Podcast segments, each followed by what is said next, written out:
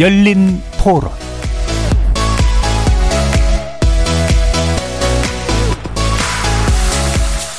안녕하십니까. KBS 열린 토론 도진기입니다.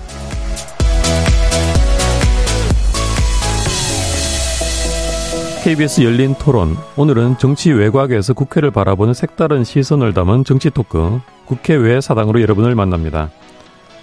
출판 기념회의 사전적 의미는 저작물이 처음 출판되었을 때 그것을 축하하기 위해서 베푸는 모임인데요. 여의도 전개에서만큼은 그 의미가 조금은 퇴색된 듯 합니다. 정치인들의 음성적 정치 자금 모금 통로로 변질되었다는 비판이 제기되고 있는데요. 정치인 출판 기념의 실태와 문제점, 국회외 사당 패널들의 눈으로 꼼꼼히 분석, 평가해 보겠습니다. 2부에서는 유튜브 채널 운영 등 정치인의 소셜미디어 활동을 어떻게 봐야 할지 논의해보는 시간 갖도록 하겠습니다. KBS 열린 토론 지금부터 출발합니다. 살아 있습니다. 토론이 살아 있습니다. 살아있는 토론, KBS 열린 토론. 토론은 라디오가 진짜입니다. 진짜 토론. KBS 열린 토론. 오늘 토론 함께 해주실 네 분 소개합니다. 김영호 변호사 나오셨습니다. 안녕하세요. 이동수 청년 정치 크루 대표 함께 하셨습니다. 안녕하십니까. 장일호 시사인 기자 자리하셨습니다. 네, 안녕하세요. 조귀동 작가 함께 하셨습니다. 네, 안녕하십니까. 문자로 참여하실 분은 샵 9730으로 의견 남겨주세요. 단문은 50원, 장문은 100원에 정보 이용료가 붙습니다. KBS 모바일 콩과 유튜브를 통해서도 무료로 참여하실 수 있습니다. KBS 1라디오의 모든 프로그램은 유튜브에서도 함께 하실 수 있습니다. 여러분의 많은 관심과 참여 부탁드립니다. 포털에 출판 기념회를 검색을 하면요.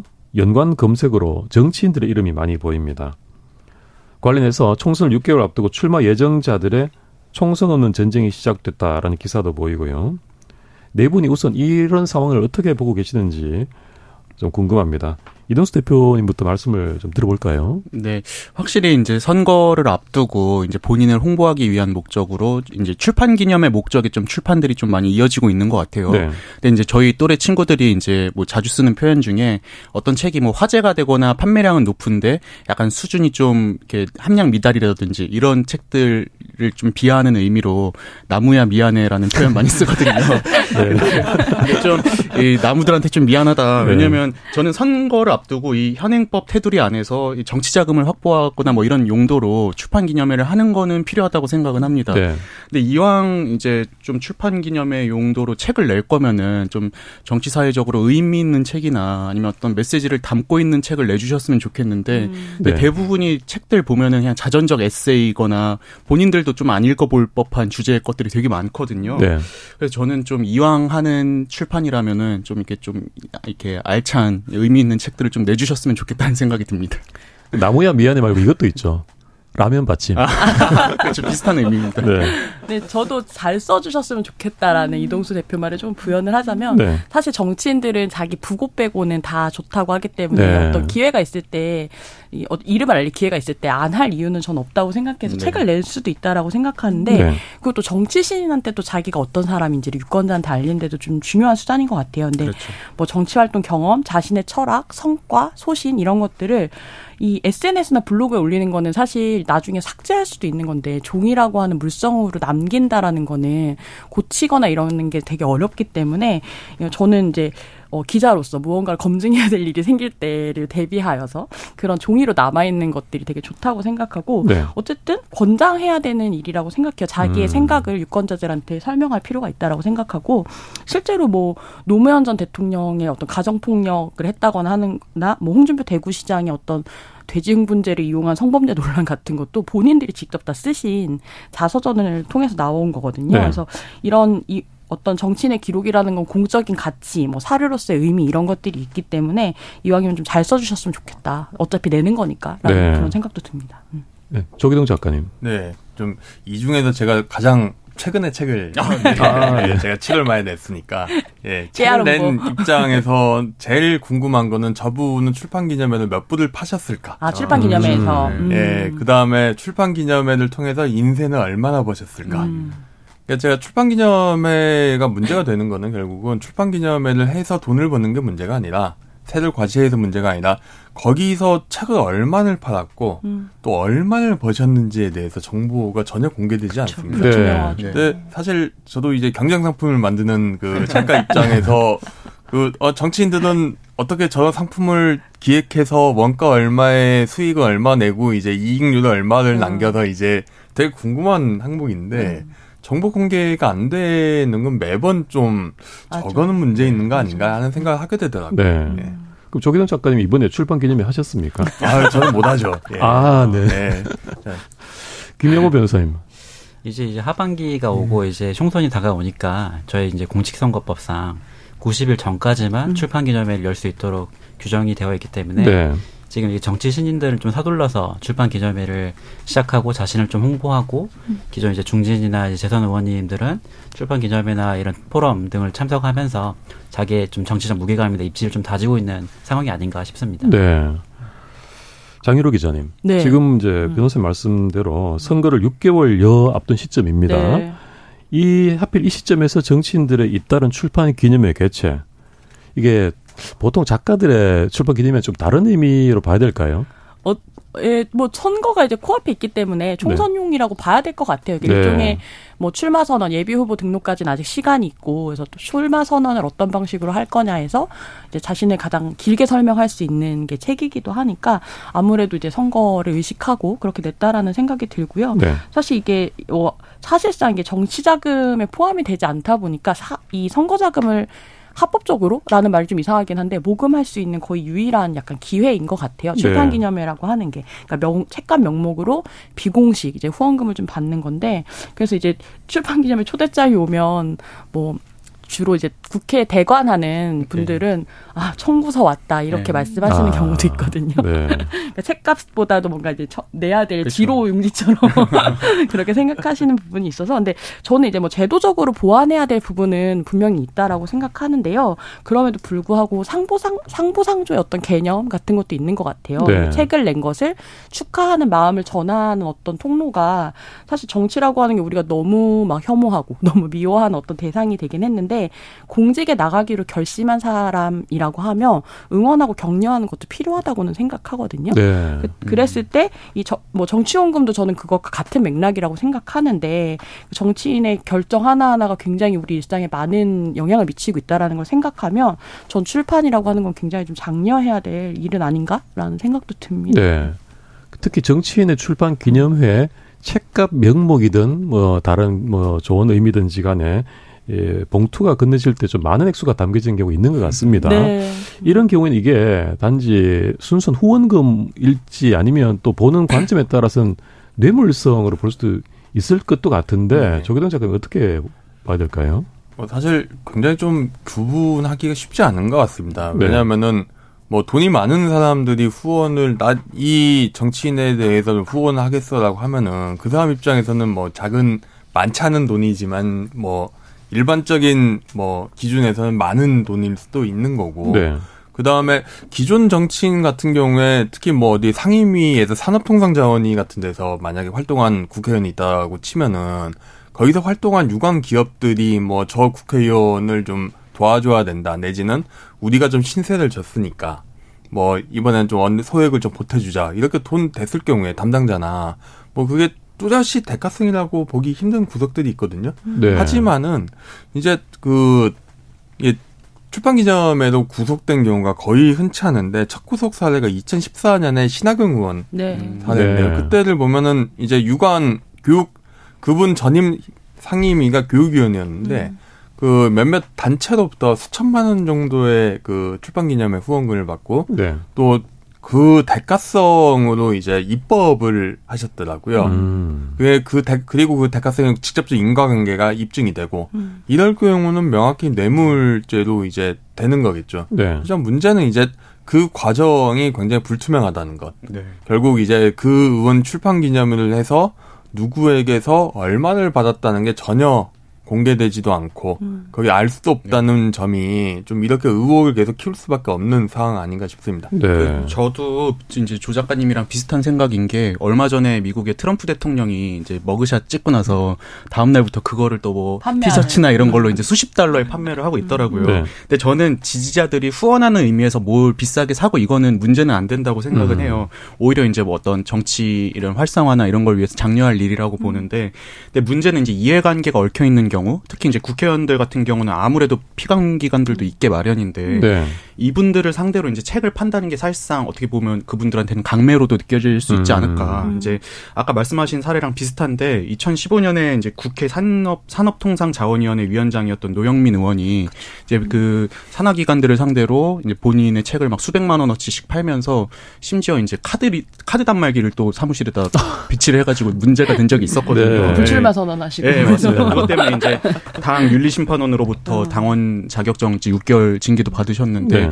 이 경우에는 저는 그게 뭐 뇌물 이런 걸 떠나서 사실상 좀 의원으로서 피감기관이나 이런 때를 상대로 좀 강매하고 이런 거는 바람직하지 않다고 생각을 합니다. 그 법적으로 딱 뇌물로 성격이 되지 않는다 하더라도 그렇죠. 그 정도까지 적으로 조금 더 윤리적으로 문제가 있을 네. 것 같다 이런 말씀이신 거잖아요. 실제로 이번에 노웅래 의원이 지난 3월이었나요? 검찰에서 자택 압수수색 과정에서 3억 원 정도가 나왔는데 네. 그 현금 따발을 2020년에 출판 기념회에 해서 모은 후원금이다. 뭐 이랬던 아, 네. 이렇게 해명했던 적이 있거든요. 그래서 네. 한번 이제 의원들이 출판 기념회를 하면 뭐 선수나 어떤 인물 급인 급이라는 말은 좀 이상하지만 네. 인물에 따라서 좀 다르긴 한데 최소 1억 정도는 이제 그 땡기는 땡긴다 그런 이야기도 있는 것 같고 근데 하도 이렇게 제도가 사실 보완되지 않다 보니까 후보자들 입장에서도 좀 욕먹지 않으려고 여러 좀 장치들을 하는 경우도 있는 것 같아요. 그러니까 네. 그러니까 뭐 이를테면 투명 모금함을 만들어 놓는다던가 음. 그래서 봉투가 아니라 그냥 정말로 돈을 얼마를 네. 넣는지를 볼 수 있는 그래서 책값만 받는다던가 아니면 이제 출판 기념회 수입 내 수입 내역을 좀 공개하셨던 분들도 있고요. 아예 돈 봉투 없는 출판 기념회를 하겠다라고 음. 네. 선언을 해서 하시는 분들도 있었고 최근에 이준석 전 대표 같은 경우도 출판 기념회를 별도로 하지 않고 그냥 지역을 돌아다니면서 네. 책을 읽은 사람들과 뭔가 간담회 형식의 이야기를 하는 네. 그런 모습들도 있어서 이게 뭐 입법이 안 된다고 하면 그 입법을 입법이 안 되는 대신에 하는 다른 방법들을 찾아서 하는 살 수도 있다라는 생각도 들어요. 사례도 있고. 네. 아까 말씀하신 그 의원님 뭐 음. 2억이 만약에 출판 기념회에서 모은 돈이라면 한, 한 15만 부 정도 판매를 해야 떨어지는 인세인데. 어, 바로 계산이 나오시네요. 역시 베스트셀러 작가답게. 많이 팔아있어서. 뭐, 저 비교가 안 됩니다. 뭐 이게 정말 엄청난 베스트셀러인데 참 네. 작가로서 부러울 만한 그런 어, 수준입니다. 시중에서는 본 적이 없다는 게 그렇죠. 또. 네. 그렇죠.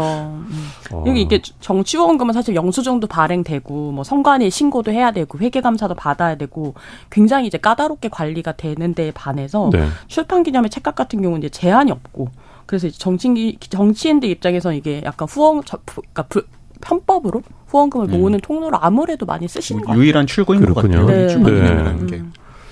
그래서인지 노태악 중앙선관위원장이 직접 이 정치인 출판 기념회 관련해서 우려를 표했었다고 하던데요. 김영호 변호사님, 구체적으로 어떤 얘기입니까?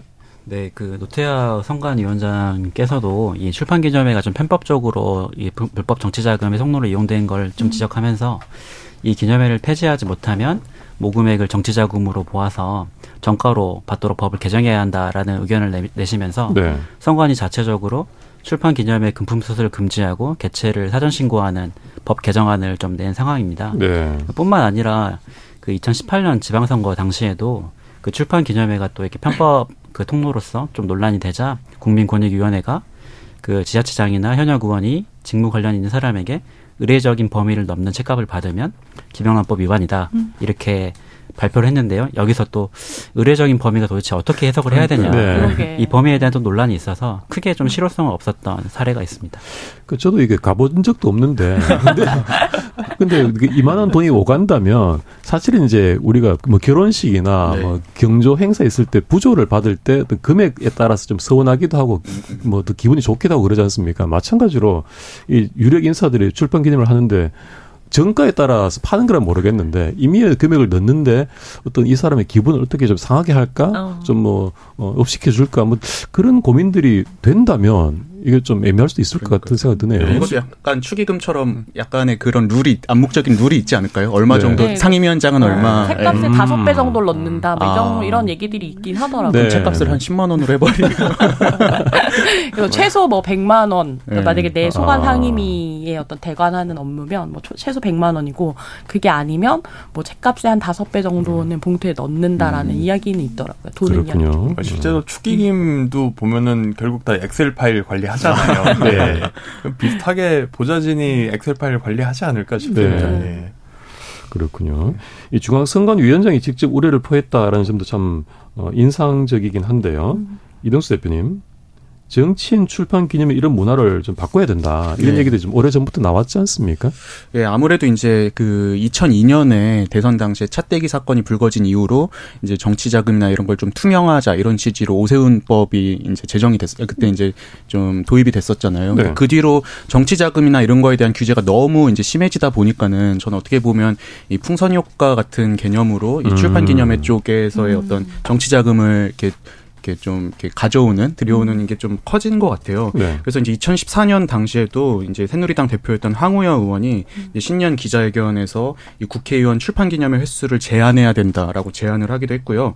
또 마침 이제 2014년 연말에 국회의원 150 3명의 이제 명의로 정치인 출판 기념의 금지 법안이 또 발의되기도 했습니다. 근데 이게 결국에는 좌초됐고요. 네. 그 이후에도 현재까지 계속 이제 비판은 나오고 있는 상황인데 뭔가 이제 뚜렷한 규제책이나 이런 것들이 나오고 있지는 않는 상황입니다. 네.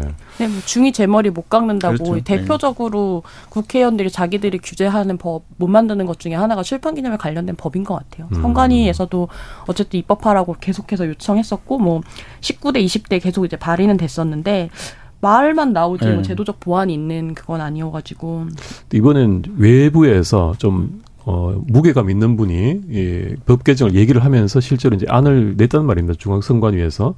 그 이걸 계기로 혹시 이번엔 법이 좀 개정될 수 있을 거라는 전망을 하시나요? 요즘은 별로 저는 일반 국민께서 체감하시기에 이게 네. 그렇게 막 우리가 진짜 정치 개혁에 필요한 이슈다라고 음. 체감되진 않는 것 같아요. 네 그럼 또 이제 조용히 이렇게 또 넘어갈 것 같은. 그러니까 장희로 기자님께서 말씀하신 것처럼 이게 어떻게 보면 의원들이 법 하나 만드는 거에 따라서 1억, 2억이 지금 손해를 볼 수 있는 네. 네. 법안 하나에 1억을 태워 이거잖아요. 네. 유행어로 따지면. 네. 그래서 이거가 쉽지는 않지 않을까. 네. 음. 오히려 보면은 이게 결국 판례나 수사의 문제인데 그 이 문제는 저는 너무 전형적인 소득세 탈루라고 생각하거든요. 어. 네. 그러니까 급여 소득에 국회의원 같은 경우는 억 단위 돈을 이제 한 음. 번에 받는데 이러면 종합소득세에 신고해야 되지 않습니까? 네. 다 요즘 이제 이렇게 개인 간 증언도 금액이 크면은 소, 특히 결혼식 같은데 고액 증여 오갈 때 신고를 음. 하는 경우도 있고. 맞아 기준도 있잖아. 정치인들은 예. 또 부조 같은 거할 그렇죠. 때도. 네. 그런 게 있는데 거기에 대해서는 거의 이야기를 하지 않고 대부분 이제 정치 자금 깨끗하게 하겠다 이 이야기만 하더라고요. 네. 그러니까 결국 이제 그 노웅래 의원이나 아니면 황희 의원 같이 이제 그 본인 소 재산이 늘어나는 게다 정치 자금 후원받네 출판 기념회 등록해가 네. 정치 자금 후원 받아서 그런 거다. 그러면 결국 이제 본인 개인 네. 이야기인데. 음. 그러면 서, 세금 뭐 어떻게 냈지? 어, 네. 맞아요. 네. 국가청이 신고는 했나? 그러니까. 네, 그 관점에서 음. 저는 규제를 해야 되지 않을까, 적어도. 음. 그리고 궁금한 게, 네. 이 정치인분들 굉장히 바쁘신 분이잖아요. 그럼 그 책은 직접 쓰시는 건가요? 거의 대부분 전업 작가를 고용하거나 네. 아니면은 예, 직접 쓰시는 분도 계시지만은 상당수는 이제 작가를 고용하거나 아니면 보좌진이 쓰거나 네. 아니면은 뭐 음. 본인이 구술을 하면은 이제 뭐 그거를 써가지고 네. 이제 구성을 써주던가 이렇게 네. 하는 걸로 알고 있습니다. 제가 이제 이, 네. 음. 말씀하시죠. 아, 예. 아, 저도 이제 이름을 밝힐 수는 없지만 어떤 의원실은 이제 보좌관이랑 비서관들이 파트를 나눠가지고 아. 네, 나눠서 이제 집필을 해서 뭉쳐가지고 또 이제 낸다고 하더라고요. 그, 렇게 만들어진 네. 책 같으면 이제 그렇게 자기가 직접 쓰지도 않은 그러니까 남의 얘기가 많이 네. 만들어진 네. 그런 책으로 또 그액을 받게 되는 그런 맞습니다. 모습이 되는 거네요. 그래서, 그래서 나무야 미안해가 참. 다시 한번 뭐 사실 저는 보좌관들이 쓰고 의원 이름으로 나가는 네. 거는 그럴 수 있다고 생각하거든요. 어쨌든 네. 정책 의원이 했던 정책들을 잘 아는 그 사람이 이제 그 과정이나 경험을 담는다는 음. 점에서 뭐 그 그렇게 쓸 수는 있는데 지금 조기동 작가님 말씀하신 대로 실제로 그 금액이 개인한테 들어가서 어떤 개인 재산액을 늘리는 그런 케이스라고 한다면 그거는 규제가 돼야 네. 된다라는 생각도 들어요. 네. 근데 사실 뭐 제가 알기로는 2004년 이후에 정치 후원금 자체의 액수가 늘어나질 않았거든요. 그러니까 선거가 네. 있는 해에는 3억인데 그게 아닌 해에는 1억 5천 정도까지밖에 모금을 못 하기 때문에 네. 이 선거를 치러야 되는 어떤 국회의원들 그러니까 뭐 입장에서는 이 이른바 좀 후원을 받을 수 있는 통로가 없는 것이 좀 문제인 것 같아요. 이거 음. 너무 규제를 세게 하고 있는 건 아닌가라는 네. 질문도 해볼 수 있을 것 같아요. 네. 자, 법 얘기가 나온 김에 그럼 현행 정치 자금법이 어떻게 되는지 주요 내용을 좀 살펴 봐야 될 것 같습니다. 김영호 변호사님 좀 소개해 주시죠.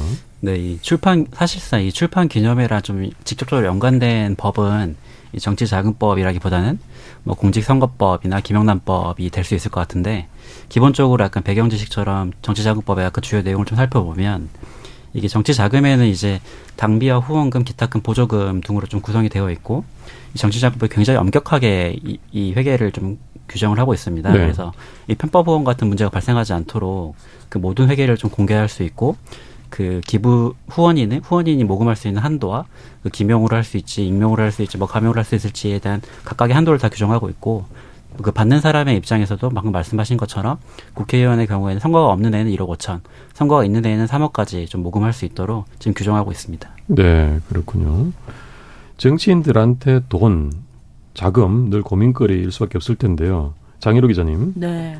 SNS가 활발해지면서 음. 정치인이 직접 후원금 모집을 독려하는 사례도 많다면서요. 네, 뭐 많이들 아실 것 같아요. 사실 최근에 이제 그 코인 논란 있었던 김남국 의원 같은 경우도 사실 네. 예전에 올렸던 SNS 글이 약간 회자됐던 게 그때 뭐 크리스마스가 얼마 남지 않았습니다. 이러면서 연애 꿀팁이라는 걸 얘기하면서 후원을 좀 부탁한다. 청년 정신이라 아. 너무 힘들다. 뭐 이런 이런 이 글을 올리기도 하고 뭐 류호정 의원 같은 경우도 이제 후원금 이제 절반 정도밖에 안 찼는데 구걸이라고 조롱해도 구질구질하다고 해도 괜찮다. 이제 어쨌든 당의 의원 그러니까 의원실의 보좌진과 당직자들이 위축되지 않고 기꺼이 일할 수 있다면 자기가 얼마든지 구걸하겠다라는 식으로 이제 이야기를 하기도 했는데 네. 저는 좋은 것 같아요. 그러니까 오히려 음. 그러니까 뭐이 자신의 상황을 정확하게 알리고 도와달라라고 말할 수 있다라는 점이 뭔가 편법으로 어떤 후원을 받는 것보다는 훨씬 더 정직하다라는 생각이 들고 특히 이제 연말에 통장 다치기 전에 12월 31일 이전에 많이 하는데 저는 이제 뭐 개인적으로는 안정적인 의정 활동을 위해서는 국고가 다 보조를 하고 사실 이제 의정 활동이 필요하거나 선거에 드는 돈은 국고가 보조하고 그거를 잘 감시하는 게 더 좋지 않나라는 생각도 드는데 네. 근데 한편으로는 국민들이 선거 때가 아니면 국회의원의 의정 활동에 대해서 지지를 표하거나 응원을 하거나 이럴 수 있는 방법이나 통로가 많이 없거든요. 네. 그래서 이 정치 후원금이 가진 분명한 순기능이 있다고 생각하고 10만 원까지는 연말 정산이 되기 때문에 좀 관심 있으신 분들은 많이 좀 보셔도 될 것 같아요. 아무래도 좀 조직이 없는 비례라든지 뭐 초선이라든지 특히 또 여성이라든지 이런 분들을 모금하기가 또 쉽지가 않아서 이게 근데 좋은 거는 사실 정치 자금을 양성화하는 효과가 있거든요. 정치 후원금 자체가. 네. 그래서 이걸 제한하면 할수록 사실 돈 없는 사람들은 정치를 할 수가 없기 때문에 그래서 그런 그런 식으로 생각했을 때 보면 뭐 포퓰리즘으로 돈을 모은다라고 이런 글을 올리는 거를 비판할 수도 있지만 그게 또 어떻게 보면 우리 정치 현실이라면 또 현실 아닌가라는 생각도 들고 그렇다면 진짜 일을 잘하는 사람들도 돈을 모을 수 있다라는 걸 보여주는 거는 민주 시민들이 할 일은 아닌가라는 그런 생각도 듭니다. 네. 그 시민들께서 좀 궁금해하실 수도 있어서 제가 좀 대신 음. 여쭤보겠습니다. 그럼 이 정치인들이 이 사실 의원들이면 세비를 받고 그 임금에 대해서 보조를 받는 걸로 알고 있는데 보좌관들 그 이 정치 자금이 그 외에도 이렇게 많은 돈이 더 필요한 건 어떤 용도일 까요? 그 일단 뭐 세비로도 나오기도 하는데 이제 많은 의원들이 또 지역구 사무실을 두잖아요. 네. 그게 이제 진짜 돈 먹는 음. 하마거든요. 일단 임대료 나가야 되고 또 지역구 사무실에 상주하시는 어떤 직원분들도 고용해야 되고 하는데 네. 그런 데서 이제 주로 이제 정치 후원금이 많이 쓰이고 있고요. 네. 그리고 또 식비나 이런 것들도 의원들 입장에서는 만만치 않은 게 보통 우리가 이제 예, 사람들 많이 만나기도 하고 밥 먹으면 당연히 의원이 낼 거라고 또 생각을 하잖아요. 하잖아요. 네. 그러다 보니까 또 그 부담도 만만치 않은 것 같더라고요. 네. 네. 사실 정치 자금이 왜 필요하냐고 많이 궁금해 하시는데 네. 이게 정치인이 밥을 안 사면은 음. 이게 안 되기 때문에 그런데 그 밥을 한두 끼 사는 게 아니고 매일 사실 네. 하루에 그 점심이나 저녁 중 한 번 최소 한 번 이상 몇 명 여러 명들한테 이게 사줘야 되는 상황도 있고 아니면은 네. 행사를 하거나 네. 뭐 연차는 지역구 주민이나 아니면 유권자를 상대로 뭐 행사를 하거나 그분들과 뭐 다거 그 뭔가 만찬하거나 이러면은 돈이 굉장히 많이 들어가게 됩니다. 이게 네. 네. 밥 먹는다고 오해하실 수도 있을 네. 것 같은데 정책 개발 비용으로도 쓰죠. 왜냐하면 그렇죠. 그거 네. 자체가 많이 이 지금 세비 받는 걸로는 부족하거나 이런 네. 경우를 대비해서 쓰고 뭐 하다못해 용역을 발주하거나 이런 경우들도 있기 때문에 음. 네. 게다가 뭐 음. 본인의 정책이나 정치를 홍보하는 용도로 굉장히 많이 쓰고 음. 심지어 이제 그 의원들이 타고 다니는 차들 같은 경우 주행거리 엄청난데 음. 그 차를 이제 임차하고 많은 부분 임차하지는데 음. 임차하고 이게 유류비나 음. 뭐 이런 데 쓰는 돈도 굉장히 네. 많이 들어요. 네. 또 지역구가 이제 서울이나 경기 맞아요. 같은 경우는 괜찮지. 뭐 서초구, 갑, 어디 뭐 도봉구, 을뭐 이런 식으로 하나잖아요. 네. 근데 이제 복합 선거구들 있거든요. 음. 여러 개 시군을 합친 데는 네, 또 지역마다 또 하나씩 사무실을 둬야 네. 되는데 네. 그게 또 진짜 임대료며 인건비며 이런 것들이 만만치 아, 않죠. 그렇군요. 네. 자, 정치인들이 정치 자금을 좀 모으는 어, 길이 크게 보니까 후원금을 정, 어, 정식 통로를 통해서 받는 방법이 있고 또 출판 기념회를 통해서 좀 이렇게 모으는 방법들도 있는 것 같은데 그러면 출판 기념회가 좀 뭐 이런저런 문제가 있지 않나는 좀그 생각들도 하실 수 있는데 그럼 국민들 입장에서 무조건 후원금을 받는 정치인이 더 좋다. 이렇게 봐야 될 것인지 이 부분을 좀 의견을 듣고 싶습니다. 네분 의견 어떠신가요? 김영호 변호사부터 먼저. 네, 뭐 지금 당연히 국회의원이니까 지금 현행 법 공직선거법이나 김영란법 그리고 이 정치자금법의 테두리 내에서 후원금을 받는 게 당연히 옳고 네. 다만 이 출판 기념회 자체가 지금 정치자금법 제 14조에서는 그 후원금 모집의 방법으로 집회에 의한 방법에 의한 후원금 모집을 금지를 하고 있습니다. 네. 사실상 이 출판 기념회에서 아까 장 기자님께서 말씀하신 것처럼 정찰가의 다섯 배에서 열 배까지 돈을 받는다고 하면 사실 도서 정찰제가 시행되고 있는 지금의 그 금액 이상의 금액은 사실상의 후원금으로도 해석할 수 있는 거거든요. 네. 그렇다면 이건 정치자금법에 적용을 받아야 되는 돈이고 음. 이 돈은 그렇다면 모집의 방법에 있어서 집회에 의한 모금을 하면 안 된다라는 라고 해석을 할 수 있을 것 같아서 그 차액 부분에 대해서는 이게 정치 자금으로 엄격하게 좀 규제를 하고 이 법의 테두리 내에서 후원금을 받는 국회의원을 우리가 후원을 해야 되지 않을까 생각됩니다. 네. 저는 이 국회의원들이 출판 기념회를 하면서까지 정치 자금을 모금할 수밖에 없는 어떤 배경들도 좀 살펴볼 필요가 있다고 생각을 해요. 네. 먼저 첫 번째로는 아까 장희로 기자님께서 말씀해 주신 것처럼 현행 이런 정치 자금법이나 이런 것들이 과연 현실을 제대로 담고 있느냐. 음. 일단은 뭐 20년 정도. 어, 그러니까요. 그 금액도 그렇지만 또쓸 수 있는 용처도 되게 한정돼 있거든요. 네. 그러다 보니까 의원들 입장에서는 좀 비교적 자유롭게 사용할 수 있는 어떤 현금을 확보하는 게더 중요할 수도 있다. 있다고 보고 있고요. 전 근데 또 여기에서 더 나가서 본질적으로 과연 우리 정치가 왜 이렇게 돈이 많이 드는 구조가 되어버렸나도 음. 중요한 것 같아요. 보면은 대표적인 게 이제 문자 보내는 비용인데 네. 전당대회나 이런 거 한번 하면 후보마다 문자 보내는 비용만 막 1억이 넘게 들고 네. 뭐, 뭐 되게 큰 비용이 들어가잖아요. 근데 음. 과연 그런 것 관행들이 진짜로 효 과가 있는지 이런 음. 것들도 한번 좀 고민해 볼 필요가 있지 않나라는 음. 생각이 들었습니다. 네. 네. 좀 출판 기념회 같은 경우는 그 관점에서 봐야 되는 게 일단 그 후원회는 정확히 원내만 아, 의석이 있어야만 네. 가동을 할 수가 있습니다. 그러니까 의석이 없는 경우 가장 그 후원회를 못 받고 출판 기념회를 갈 수밖에 없는 사람은 원외 또는 정치 신인, 예, 정치 신인 그리고 지역 정치에서 음. 예, 뭐 지방 의원이나 아니면 지자체장 출마하려던 사람 같은 경우에는 결국은 정 그냥 본인 본인의 개인 돈을 파가지고 할 수는 없는 거고 음. 어디선가 네. 뭔가 후원 정치자금 마련해야 되는데 그러면 결국 유일한 길이 출판 기념회밖에 없거든요. 네. 그러면 이제 결국 이제 출판 기념회를 허용해줄 그렇기 때문에 출판 기념회 이제 없앨 수가 없는 음. 그런 부분도 꽤 존재하고 있다고 생각합니다. 음. 근데 저는 이제 그 다 이제 저, 저 출판 기념회를 통한 약간 작은 모집이 필요하다는 약간 의견이 다수인 것 같아서 제가 한 3년 정도 국회에서 이제 보좌관으로 일을 하면서 네. 가까이에서 본 국회의원님들의 후원금 어떻게 쓰는지를 아. 약간 볼 수는 있는데 저는 이게 사실상 그렇게 우리가 정치를 하는데 돈이 많이 드나 음. 네. 이런 생각을 저는 많이 해요. 사실 네.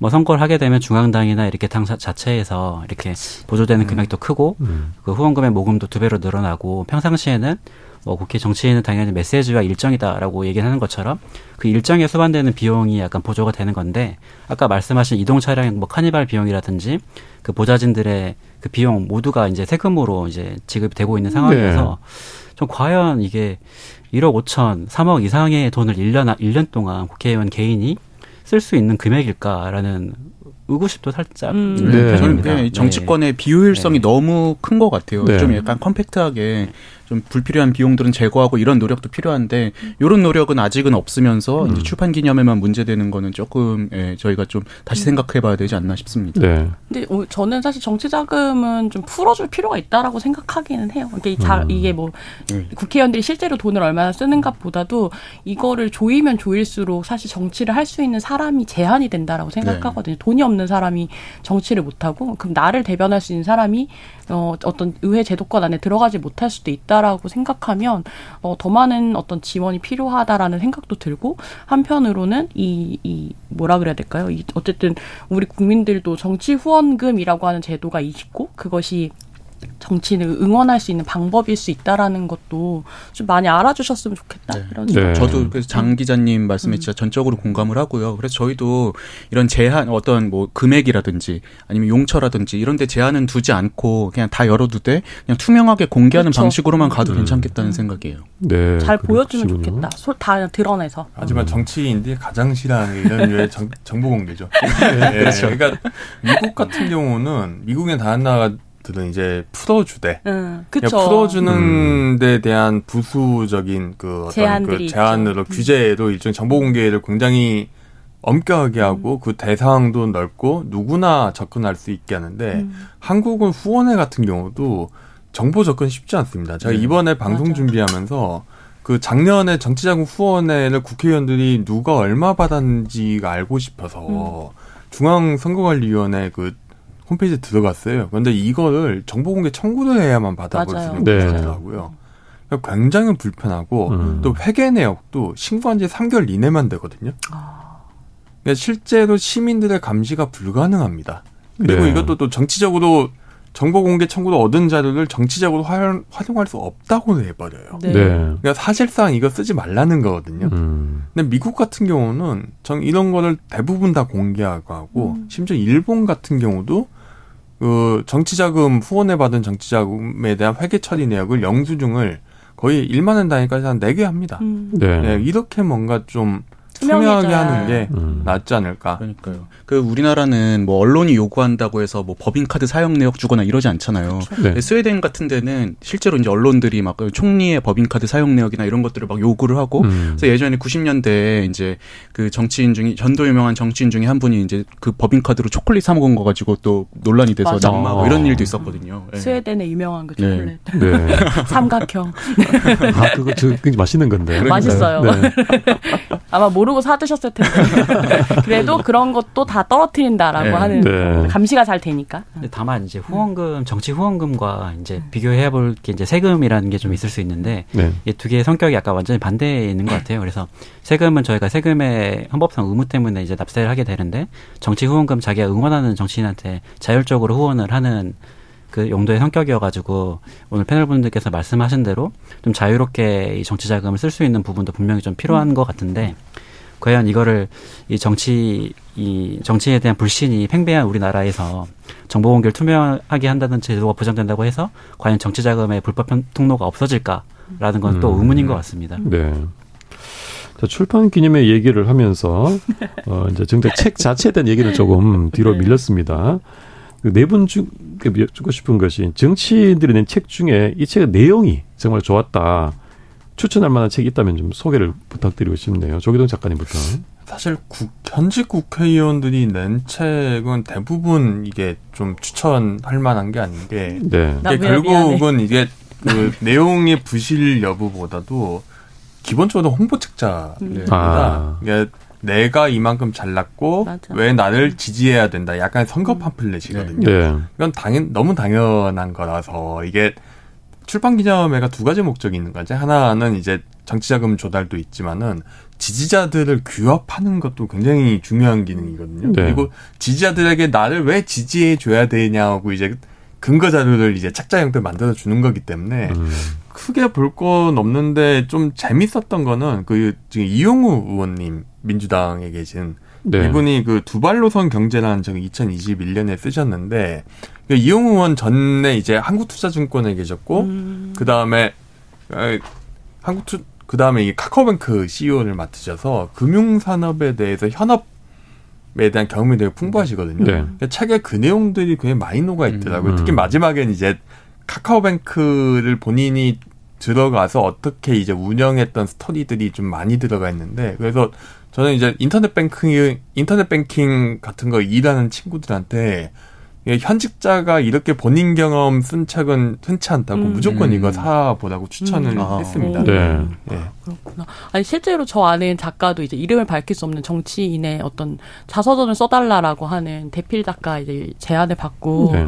들어갔는데 그 말씀하신 대로 홍보용이다 보니까 음. 공을 어쨌든 공이 여덟 개면 과도 두 개 정도 써야 된다라고 이 작가가 주장을 했더니 너무 싫어하시는 거예요 의원께서 네. 그래갖고 나는 위인전을 쓰러 온 게 아니라 자서전을 쓰러 왔기 음. 때문에 그럼 너랑 못하겠다 이렇게 해서 그만둔 경우도 있는데 네.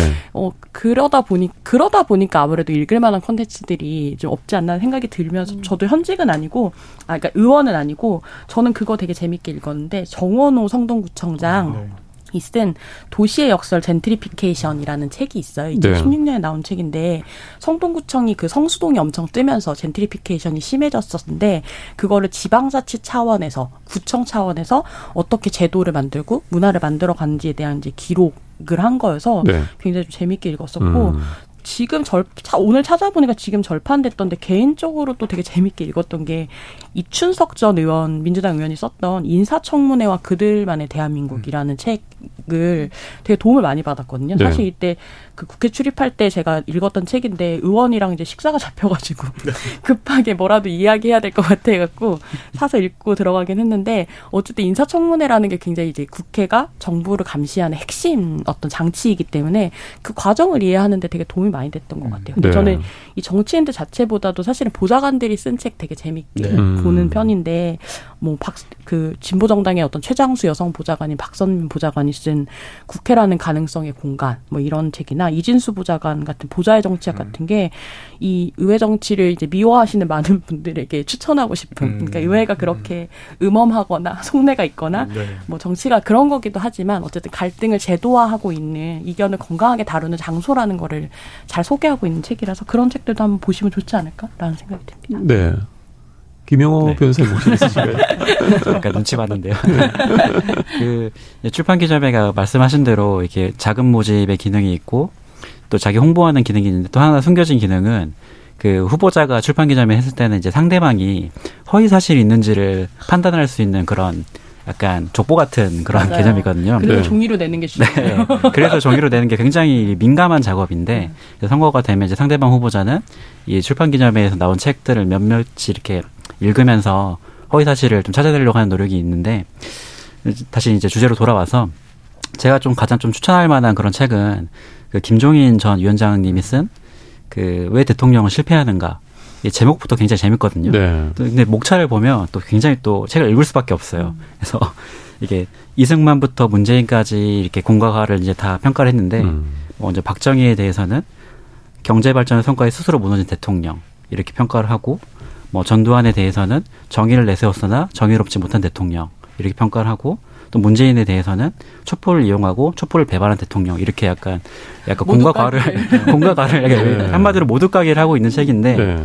저는 이 책을 좀 보면서 아 좀 약간 되게 해악스럽지만 약간 촌촌살인의 약간 음. 그런 철학이 좀 남아 있다라는 음. 생각이 좀 들었고 어, 내용보다는 슬로건만 보자면 전 단연코 그 손학규 전 후보가 쓴 저녁 있는 삶. 네. 최고의 슬로건이었던 것 같습니다. 음. 그거는 제목이 다 아는 책이네요. 네. 그 제, 김종인 위원장께서 쓰신 제목이 뭐였죠?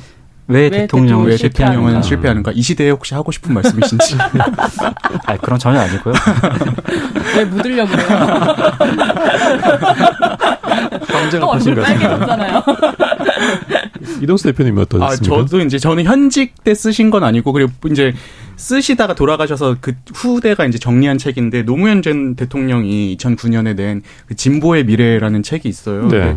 저는 정치인들이 그동안 단순히 뭐 자서전 아니면은 뭐 평, 평, 평론 뭐 이런 것들 많이 냈는데 이 책은 되게 이런 내용뿐만이 아니라 어떤 시대적인 과제 그리고 어떤 한국 사회의 아젠다 이런 것들을 되게 고민한 흔적들도 담겨 있고 또 방향도 제시한 부분도 있고 해서 좀 우리 정치인들이 이제는 그냥 어떤 정치 평론이나 아니면은 본인 자랑에 머물지 말고 이런 시대적 시대적 의제들을 좀 같이 고민하고 유권자들에게 보여줬으면 좋겠다라는 생각이 좀 들었습니다. 네. 일부에서는 정치인들의 출판 기념회와 관련한 얘기를 나눠봤습니다. 이어지는 2부에서는 정치인들의 유튜브 채널에 대해서 논의해 봅니다. 청취자 여러분이 보내주신 문자 소개합니다. 정의진 문자 캐스터. 네, 지금까지 여러분이 보내주신 문자들 소개합니다. 유튜브에서 빵님. 정치인들은 보통 대필 전문가들이 대신 책을 써준다고 하는데 이에 대해 조기동 작가님 생각이 궁금합니다. 저는 글쓰기가 노동이라는 생각을 평소에 하지만 정치인들 책들을 대필 전문가들이 대신 써준다는 말을 듣고 글쓰기가 무엇인가에 대해 회의를 느끼거든요. 조혜숙님. 책을 낼 만큼의 수준 있는 글을 쓰는 정치인들이 우리나라에 얼마나 될까요? 갑자기 궁금해지네요. 출판 기념회는 허울일 뿐 주머니 무겁게 와서 얼굴 도장 찍고 가는 행사가 아닐까 싶어요. 유튜브에서 마이머스원님. 의원 본인의 정치 철학을 엿볼 수 있다는 점에서 국회의원들의 책 출판 건강한 문화라고 봅니다. 지지합니다 해주셨고요. 3838님. 생각보다 부작용도 많아 보이네요. 김영란법의 버금가는 정치인 출판법을 만들어야 하지 않을까요? 백대현님, 대필비로 몇 억까지도 받는다던데, 그럼 책 한 번 내고 정치인들이 얼마를 번다는 겁니까? 얼마를 들여 책을 만들고 얼마를 팔았는지 투명하게 공개하도록 관련법을 제정해야 한다고 봅니다. 공사구이님, 오늘 패널분들이랑 성우님 다 분홍색 옷 입고 오셨네요. 맞춰 입으신 건가요? 라고 보내주셨습니다. 네, KBS 열린 토론. 이 시간은 영상으로도 생중계하고 있습니다. 유튜브에 들어가셔서 KBS 일라디오 또는 KBS 열린 토론을 검색하시면 지금 바로 토론하는 모습 보실 수 있습니다. 방송을 듣고 계신 여러분이 시민 농객입니다. 계속해서 청취자 여러분들의 날카로운 시선과 의견 보내주세요. 지금까지 문자캐스터 정의진이었습니다. 토론은 치열해도 판단은 냉정하게 복잡한 세상을 바꾸는 첫 걸음은 의외로 단순할지도 모릅니다. 평일 저녁 7시 20분 당신을 바꾸는 질문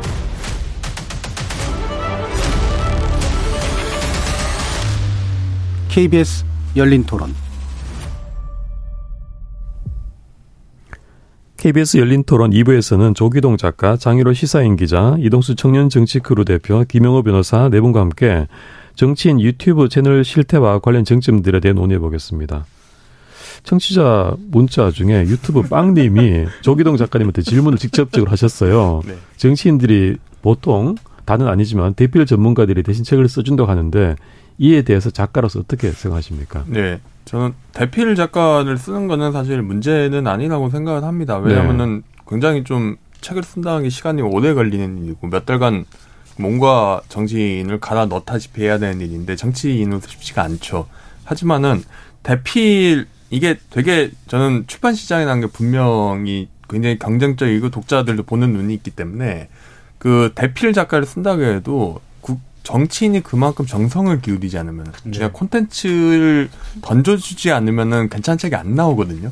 그러니까 국회의원들이 쓴 책이 별로 회자되지 않는 게 결국은 다 이유가 있는 거라고 생각을 합니다. 네. 예. 저도 근데 약간 대필이 문제라고는 생각은 안 하는데 네. 약간 대 그러니까 누군가 대필한 것 같은 티가 나는 책을 읽다 보면은 음. 이제 콘서트 가서 립싱크 듣는 느낌이에요. 아. 그런 건 좀 있어요. 네. 네. 그래서 저는 아까 청취자 두 번째 말씀해 네. 주신 분께서 이제 책을 쓸 수 있는 의원이 얼마나 되겠냐 이렇게 음. 말씀해 주셨는데 저는 이 부분도 되게 중요한 역량 중의 하나라고 생각을 합니다. 네. 저는 글쓰기가 모두한테 공평하게 주어진 자원이 아니기 음. 때문에 음. 이용할 수 있으면 이용하는 게 좋다라고 생각해요. 근데 대신에 뭐 그것이 대필이거나 혹은 음. 누가 인터뷰를 했다거나 이거를 좀 밝히는 게 더 투명하지 음. 않나?라는 생각도 네. 들어요. 아니면 뭐 아예 대담식으로 네. 한다던가 아니면은 네. 뭐 공동 집필 같은 음. 경우 한다던가 방법이 여러 가지 있어요. 보면은 네. 정리 누구 이렇게 돼 있는 경우도 그쵸. 있거든요. 저는 그건 되게 솔직한 거라고 생각해요. 그럼 이 질문은 어떻습니까? 왜 오늘 다 분홍색을 입고 오셨습니까? 전 아닙니다. 네. 장 기자님만 빼고. 최주원 그 피디님께서 네. 핑크색으로 입고 오시라고. 아, 피디님이 또. 네, 저번 주에 저희가 파란색을 네. 입었거든요. 네. 그래서 균형을 좀 맞춰야 아, 사실 저는 방송 오기 직전에 택배가 왔더라고요. 저도 저희가 찾아보니까 이 분홍색과 빨간색 계열의 옷이 없어가지고 네. 주, 지난주에 급히 주문을 했는데 오늘에서야 도착을 아, 다음 주에 입고 나오겠습니다. 네. 피디님의 고민의 산물이었군요. 네. 자, 이분은 이제 정치인들 유튜브인데 우리나라가 정치 유튜브가 가장 아, 가장 많은 나라라고 합니다. 실제로 국회의원들 유튜브도 굉장히 많은 것 같은데요. 장 기자님이 관련 조사 결과 말씀해 주시죠. 네, 제가 어, 실버 버튼 뭐 이니 10만 명, 그다음 골드 버튼은 100만 명 이 정도 되는데 어 그 숫자랑 상관없이 대부분 일단은 유튜브를 갖고 계신 것 같아요. 네. 이게 뭐 다른 언론사 조사이기는 한데 국회의원 299명 중에 어쨌든 채널이 있는 사람이 279명이니까 음. 사실은 거의 다 하고 있다. 20명을 제외하고 거의 다 하고 있다라고 네. 봐야 될 것 같고요. 특히 근데 좀 뭐 보통은 당 대표, 원내 대표 이런 분들은 또 이제 자기 채널을 갖고 있기 마련인데 윤재호 국민의힘 원내 대표 같은 경우는 유일하게 그런 이제 지도부 중에서는 채널을 갖고 있지 않은 그런 분이라고 해요. 네. 아무튼 굉장히 이 정치 채널 사이에서도 뭔가 경쟁이 치열하구나라는 음. 느낌이 들더라고요. 네. 이동수 대표님 국회의원 유튜브 중에 가장 구독자가 많은 채널은 어디입니까? 네, 이거 안 그래도 이제 중앙일보에서 올해 4월에 조사한 게 있는데요. 네. 이제 의원들이 뭐 몇 명이 채널을 개설했는가는 그때랑 지금이랑 조금 달라지긴 그렇죠. 했는데 음. 구독자 수는 대체로 비슷하더라고요. 그래서 제가 찾아보니까 1위는 더불어민주당의 이재명 대표가 지금 현재 80만 명으로 가장 많고요. 네. 2위가 국민의힘의 태영호 의원이었는데 태영호 의원도 많긴 한데 이재명 대표에 비하면 반도 안 되는 28만 명이었습니다. 네. 예, 대체적으로 이 당내 통해서 어떤 독설가라든지 아니면은 자극적인 발언들을 많이 하시는 분들이 이제 좀 유튜브 구독자가 많은 경향이 있었습니다. 그래서 네. 뭐 대표적으로 민주당에는 이재명 정청래 의원 그리고 국민의힘에는 태영 의원이나 아니면은 현직은 아니지만 장례찬 최고위원 같은 경우가 이제 10만 명이 넘었고요. 네. 반면에 이제 또 우리가 언론에서 흔히 존재감 없다라고 계속 비판이 제기되고 있는 김기현 대표는 몇 명일 것 같으세요? 저 알아요. 아, 네. 여기 써 있는데요. 아. 1만, 네, 1만 2천 명? 네, 제가 찾아보니까 오늘 네. 1만 2천 명이었습니다. 예. 네. 음, 그렇군요. 유튜브 채널명이라든지 컨텐츠 구성에 있어서 눈에 띄는 채널이 있다면 좀 소개를 부탁드리겠습니다. 김영호 변호사님. 네, 일반 대다수의 채널은 그냥 국회의원 이름이나 아니면 그 이름 뒤에 TV를 좀 붙인 좀 정형화된 그런 이름이 대다수인데요. 네. 좀 특이하게 이제 흥미를 좀 유발하는 그런 채널이 몇 개 있는데 먼저 국민의힘 박성중 의원님 같은 경우에는 그 KBS 인간극장 도입부 약간 오마주 하셔가지고 상중극장이라는 채널을 운영하시면서 음. 지역구 민원을 듣는 모습을 연출하기도 하시고 또 민주당의 임종성 의원님 같은 경우는 힐링 캠프를 조금 오마주 하셔가지고 이렇게 비슷한 느낌으로 채널을 좀 운영하고 계십니다. 그리고 뭐 이제 3당으로는 기본소득당의 용해인 의원님이 계신데 용해인 의원님께서는 어, 그 동영상 콘텐츠 자체보다는 쇼츠로 자신의 발언이나 그 방송에서 했던 메시지들을 그 주요 요약해서 좀 전송을 하면서 꽤 높은 200만 이상의 조회수를 달성하고 있기도 합니다. 네. 그렇군요.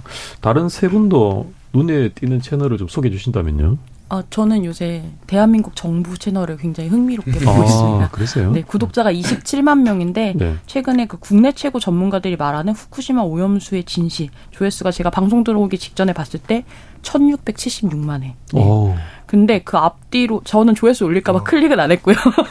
앞뒤로 올라온 동영상 조회수가 820회, 590회 그런데 눈에 띄게 사실은 1600만 회라고 하는 건 되게 그쵸. 하고 저는 이제 회사에서 제가 유튜브 운영자로서 정부의 이런 조회수 정말 배우고 싶다라는 네. 그런 생각도 들고 개인적으로 좀 재밌게 보고 있는 거는 이제 이준석 전 대표가 하는 여의도 재건축 조합이라고 하는 음. 약간 옛날에 팀 옛날에는 팀 블로그 형식으로 했다라면 이것은 팀 유튜브가 되었구나라는 음. 이준석 대표가 혼자 하는 게 아니라 뭐 다른 이제 청년 정치인들이랑 같이 하고 있고 사실 이게 의정 활동 하다 보면 전담 보좌관이 없는 이상 좀 관리가 쉽진 않은 것 같아요. 네. 계정은 다 있는데 뭐 업로드 시기가 막 몇 달 전 이런 경우들도 많더라고요. 몇개 네. 찾아보니까. 네. 예. 이게 뭐 큰 수익이 안 나면 사실 편집하고 이런 것도 상당히 또 인력. 그럼요. 네. 그럼 여기도 정치 자금이 들어가겠네요. 어. 그래서 저는 사실 이 수익 을또 어떻게 관리하는지도 약간 네. 좀 사각지대라는 생각이 들어요. 이 네. 유튜브 수익을 만약에 이재명 대표처럼 네. 이 많은 경우에는 조회수가 많거나 이런 경우에는 이 수익이 어떻게 되지? 정부 대한민국 정부가 운영하는 네. 계정은 거기서 발생한 수익이 어, 떤 계정으로 잡히지?라는 생각도 들더라고요. 심지어 네. 달러로 받잖아요. 음, 네. 맞아요. 한번 취재해 보셔도 좋을 것 어, 같은데. 어, 아까 안 그래도 그 생각했었어요. 어. 궁금하다. 대체 유튜브 수익은 어떤 계정, 어떤 회계 장부로 들어가게 되는 거지?라는 생각이 들더라고요. 네.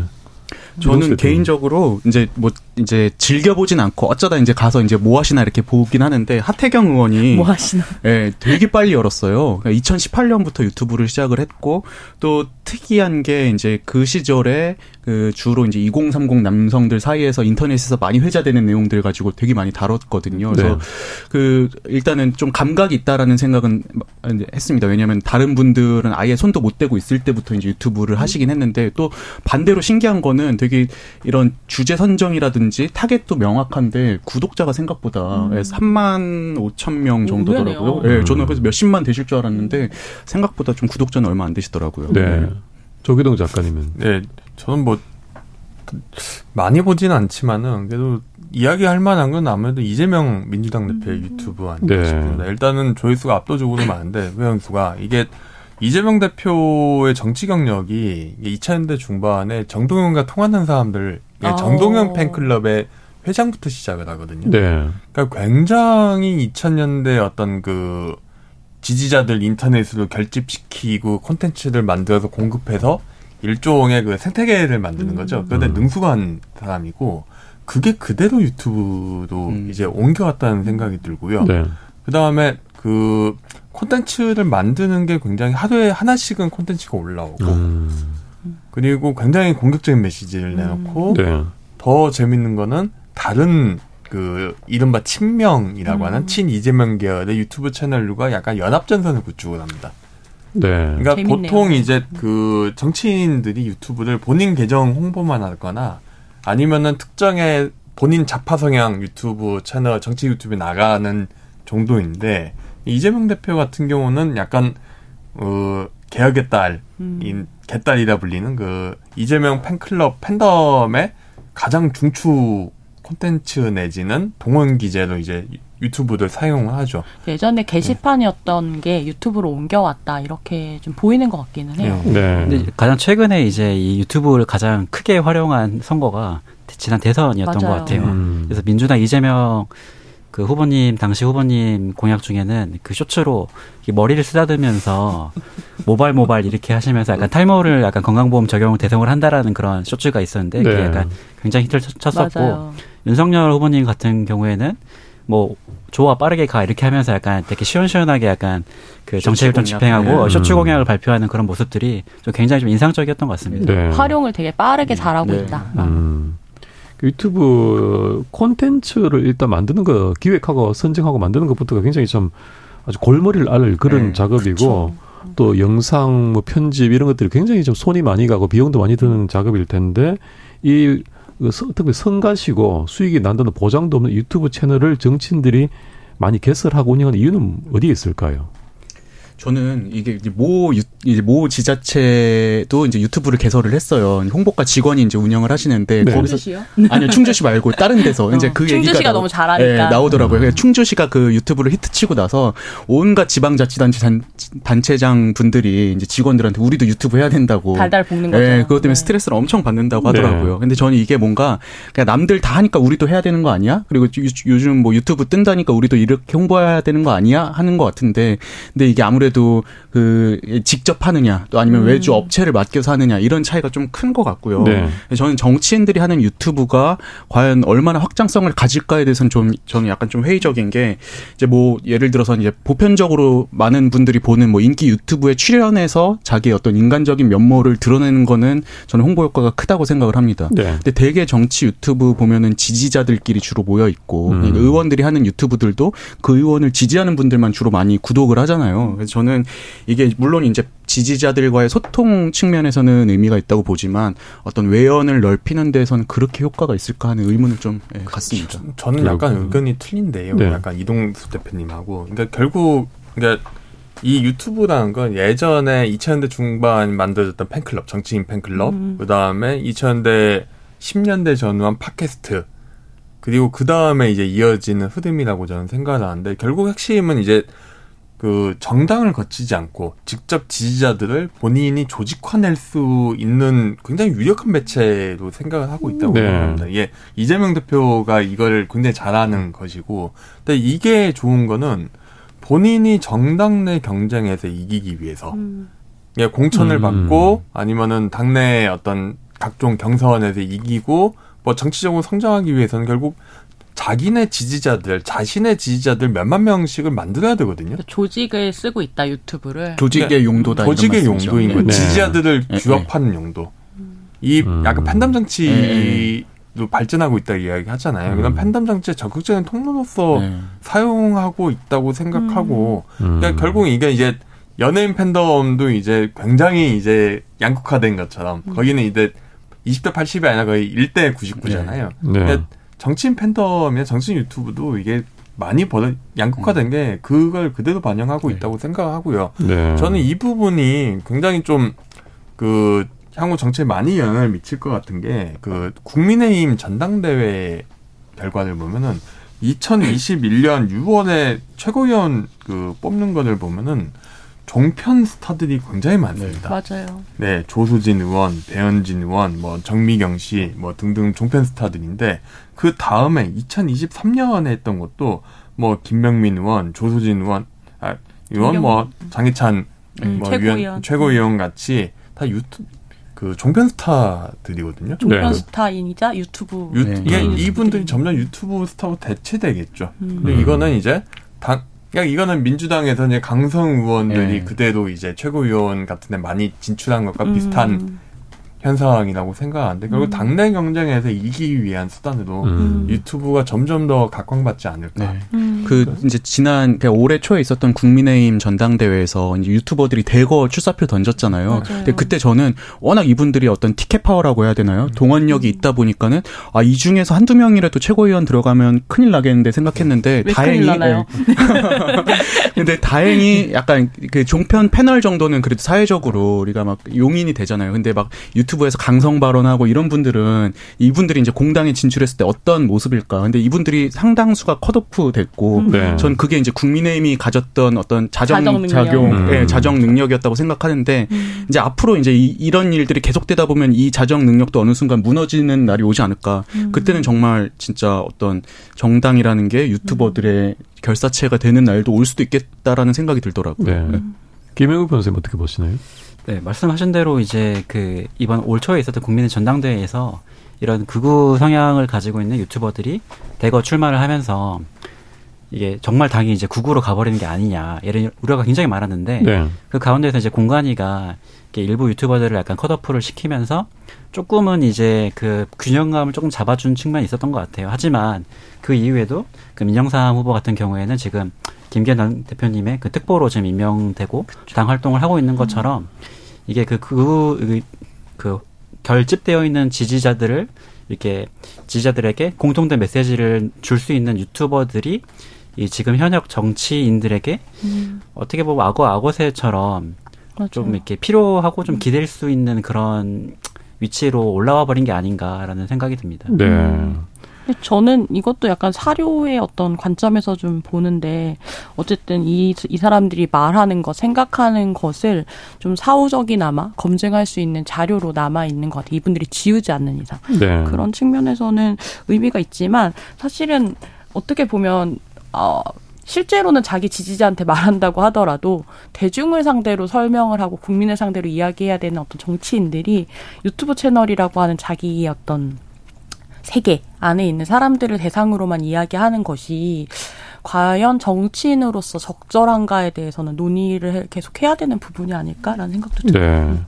그래서 유튜브 채널을 지금 정치인들이 활용을 여러 가지 목적으로 하고 음. 있는 게 현실인데 이 점에 대해서 우려되는 점도 있을 것 같아요. 조기동 작가님이 좀 의견을 말씀해 주신다면요. 네.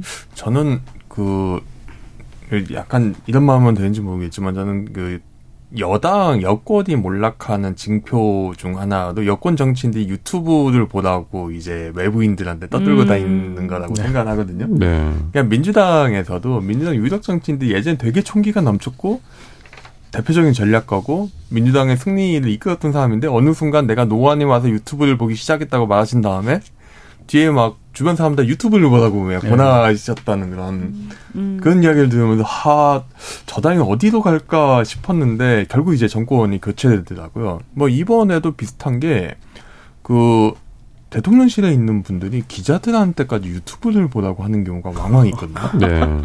예. 이게 문제가 유튜브가 다른 문제가 이제 굉장히 이제 국민들에게 직접 설명을 하고 소통을 할 수 있고 뭐 다른 이제 그 유튜브 크리에이터들과 협업을 하면서 대중적인 지지저 저변이나 아니면 접촉 공간 넓혀갈 수 있다는 장점이 있지만은 결국 알고리즘이라는 그렇죠. 것에서 비슷비슷한 사람들끼리만 이제 그 똑같은 생각을 가진 사람들끼리만 이제 뭉치게 되는 효과가 있는 거잖아요. 그래서 결국 이제 정치라는 게 본인과 생각이 다른 사람들과 타협하고 생각 본인에게 동의하지 않는 사람들 설득해서 자기 편으로 끌어들여야만 이제 정치적으로 이기는 길인데 그 부분을 이제 점점점 놓치는 게 아닌가. 네. 그 단, 네. 단지 그, 국회의원만이 아니라 사실은 최근에 원희룡 국토부 장관이 양평 고속도로의 진실을 설명하겠다라고 하면서 유튜브를 이제 본인 개인 채널에 이렇게 올리는 순간 사실은 이것을 해명하는 어떤 해명과 설득을 하는 어떤 그 대상이 국민이 아니라 자신의 지지자 혹은 국민의힘 지지층 이렇게 좀 좁아지는 것 같고요.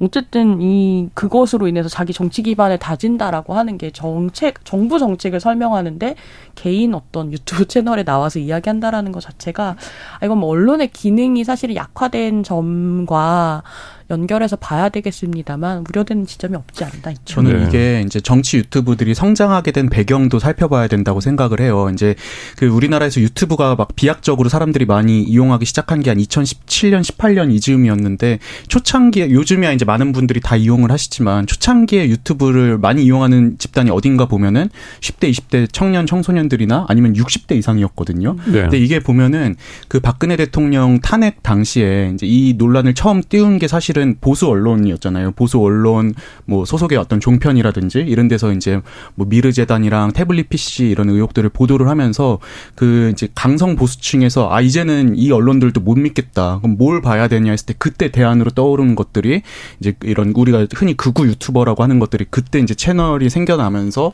비약적으로 성장을 했고 그 문화가 지금 전 지금까지 이어져고 있는 거라고 생각을 해요. 그래서 네. 이제 이런 편향성 이런 것들이 이제 아무래도 기본적으로 깔고 가는 정서가 아닌가 예, 생각이 네. 듭니다. 예.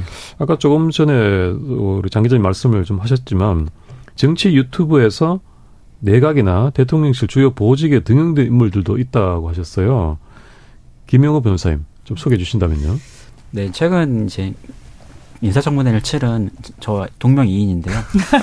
김영호 통일부 아, 정말 그러네요. 아, 네. 네. 24만 명을 보유하는 약간 음. 유튜버셨는데 유튜버였던 게 문제가 아니라 그 채널에서 이제 이야기했던 그 컨텐츠의 내용이 굉장히 좀 뭐 북한 문제를 거론하시면서 뭐 남북 간 합의를 비판하고 북한 체제가 그 체제에 대항해서 약간 핵무장을 우리가 해야 된다라는 음. 그런 구구적인 발언들이 많았기 때문에 과연 통일부 장관으로서 적절한가라는 의문이 있었고 또 이제 김채환 국가 국무 공무 인재 개발원장님께서도 김채환의 시사이다라는 구독자 54만 명을 보유하신 유튜버로서 유튜버 약간 극우적인 극우나 약간 우편향되어 있는 유튜버들이 내각에 약간 기용된 사례들이 계속되고 있습니다. 네. 김영호 변호사님은 김영호 장관처럼 유튜브 할 생각 없으세요? 극우 유튜브?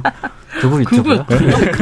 자꾸 함정을 파시는데. 어, 뭐한 100, 100만 이상 될 수 있다면 제 양심의 가치를 한번 비교를 해보고 고민해 보겠습니다. 네. 네, 지우지 않았, 않으셨으면 좋겠어요. 유튜브를 하는 건 저는 진짜 상관없다고 생각하는, 할 수도 있다고 생각하는데, 네. 뭐 인사청문회 앞두고 다들 그렇게 지우시더라고요. 음, 너무 음. 쉽게 네. 본인들의 어떤 게시물을 검증 대상으로 생각하지 않으시고, 음. 막 말했다가, 갑자기 어디 막 임명되면 부랴부랴 지우고 네. 이런 것들이 어, 저는 네. 되게 그 부분이 더 나쁜 것 같아요. 네. 그래서 요즘에는 그 국회에서 저희가 이제 야당이 이제 인사 검증을 할 때 아, 저 후보자는 이렇게 사이버 청소부를 좀 고용한 것 같다.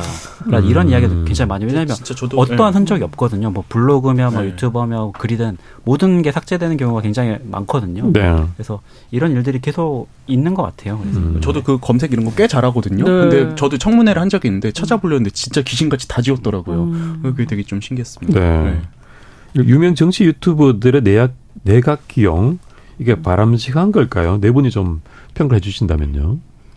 그냥 저는 그러니까 할 수 있다고 생각해요. 그러니까 네. 유튜버 어쨌든 유튜버라 유튜브라고 하는 미디어 생태계를 우리가 이미 굉장히 이제 폭넓게 정치권뿐만이 아니라 여러 군데서 이제 이용을 하고 있고 네. 거기서 어, 어떤 국민들, 시민들을 만날 수 있는 어떤 공론의 장으로서의 어떤 가능성도 저는 있다고는 생각하는데 아까 좀 전에 말씀드린 대로 하는 것도 좋고 올리는 것도 좋은데 그것을 평가받을 때에 어, 불리하다고 지우지 않으셨으면 좋겠어요. 그거는 공직자로서의 어떤 자세는 아니라는 생각이 들어요. 네. 본인들이 해왔던 말과 행동들을 다 어쨌든 공직자로서는 평가를 받아야 되는데 그 부분을 이렇게 시원하게 다 지워버리신다라고 하면 음. 그 어떤 검증도 받지 않겠다는 거고 그건 굉장히 공직자로서 오만한 태도라고 생각합니다. 네. 네.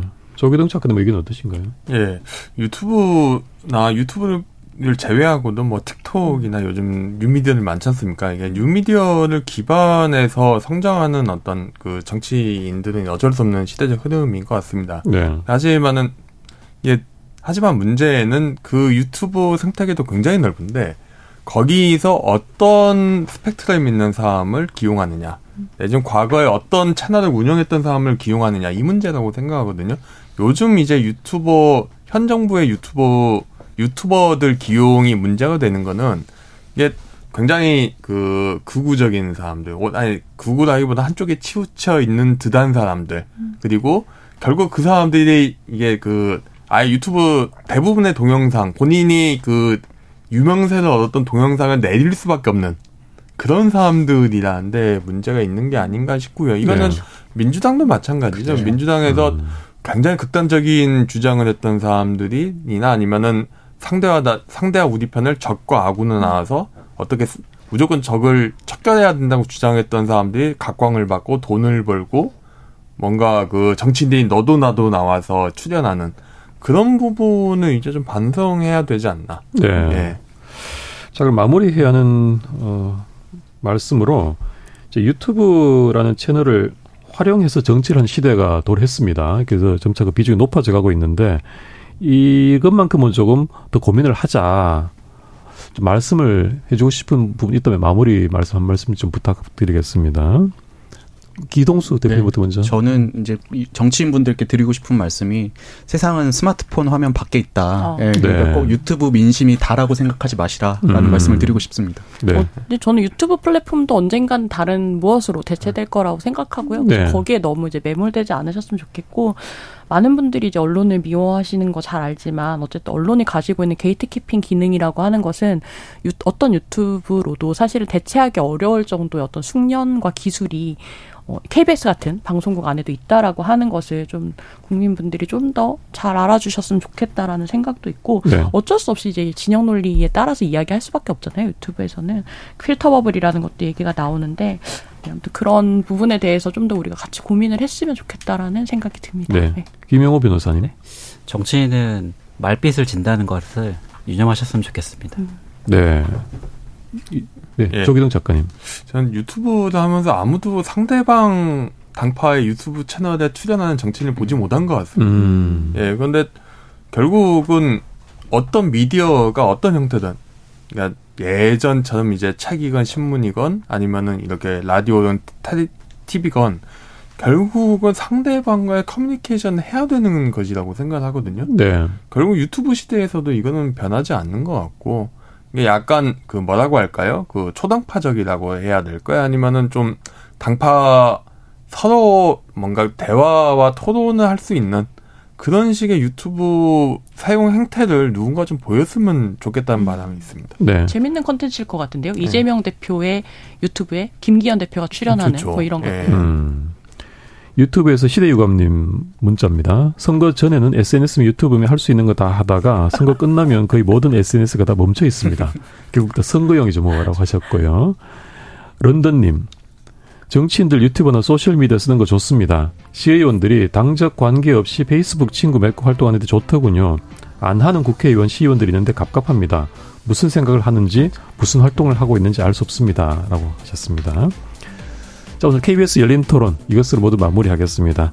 오늘 토론 함께 해주신 김영호 변호사, 이동수 청년 정치 크루 대표, 장유로 시사인 기자, 조기동 작가 네분 모두 감사합니다. 감사합니다. 고맙습니다. 감사합니다. 네, 참여해주신 시민농객 여러분 정말 감사합니다. 지금까지 KBS 열린 토론 도진기였습니다.